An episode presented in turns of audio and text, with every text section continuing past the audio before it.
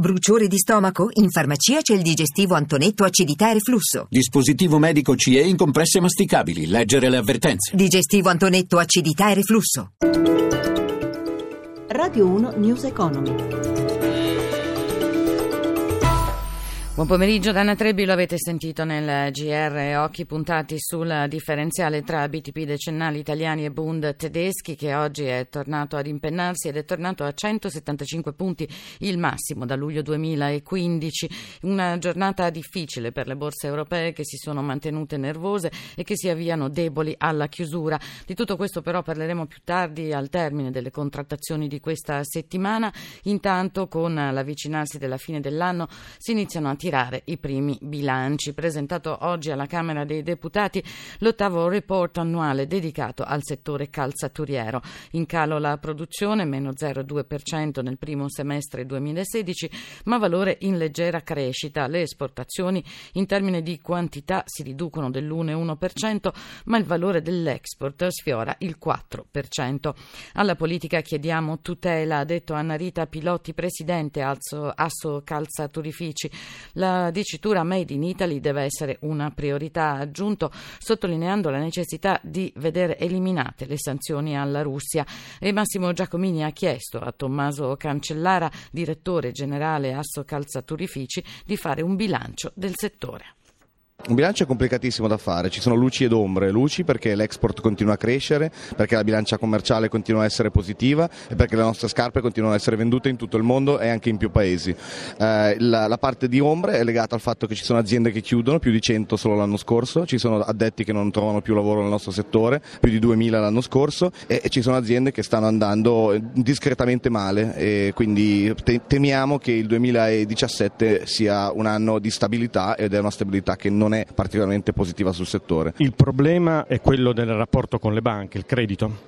Ce ne sono diversi problemi, quello è forse più un'opportunità che un problema, nel senso che ad oggi i nostri imprenditori, soprattutto medio-piccoli, eh, non si stanno aprendo troppo al mondo del credito e il credito non si è aperto troppo al mondo delle aziende medio-piccole. Probabilmente se riuscissimo a mettere insieme la domanda e l'offerta, esiste sia uno che l'altra, probabilmente riusciremo anche a trovare il modo di far crescere le piccole a medio-piccole, le medio-piccole a medie, le medie a medio-grandi e via discorrendo. In questo modo modo, con dimensioni rilevanti, potremo anche essere rilevanti sui mercati mondiali. Il vostro settore teme o non teme quello che ha detto almeno in campagna elettorale Donald Trump per quanto riguarda l'embargo? Donald Trump ha detto chiaramente che non crede agli accordi internazionali di libero scambio e quindi il TTIP, quindi l'accordo di libero scambio con gli Stati Uniti, credo sia fortemente minacciato. Quello sarebbe invece stato un, un rapporto molto importante per l'Italia e per la propria economia per finalmente avere un libero scambio col paese più importante al mondo in quanto consumi.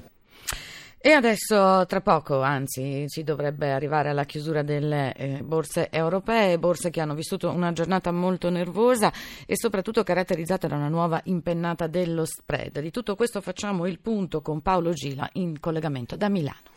Buonasera da Milano, intanto l'aggiornamento sullo spread perché chiude a 174 punti base con il rendimento dei BTP decennali al 2,04%, un livello di rendimento che non si registrava da oltre due anni e che certamente darà qualche grattacapo agli investitori e anche alla sfera della politica. Siamo anche in attesa di conoscere quale sarà il verdetto di Standard Poor's sul nostro nostro debito, intanto i listini chiudono in ordine sparso, c'è stata una giornata molto nervosa, direi emotiva, con Londra che ha lasciato sul terreno l'1,43%, risultando così la peggiore, seguita da Parigi meno 1.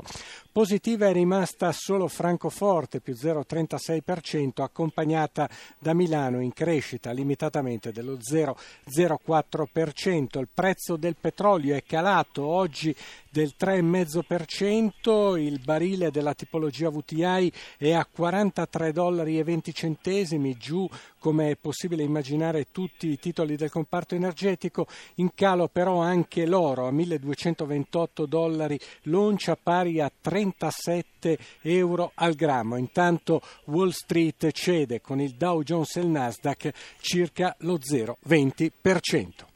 E allora, grazie a Gila, News Economy per oggi finisce qui, l'appuntamento è per domani alle 10.35 con News Economy Magazine. Grazie a Ezio Bordoni in regia, da Anna Trebi, buon proseguimento d'ascolto.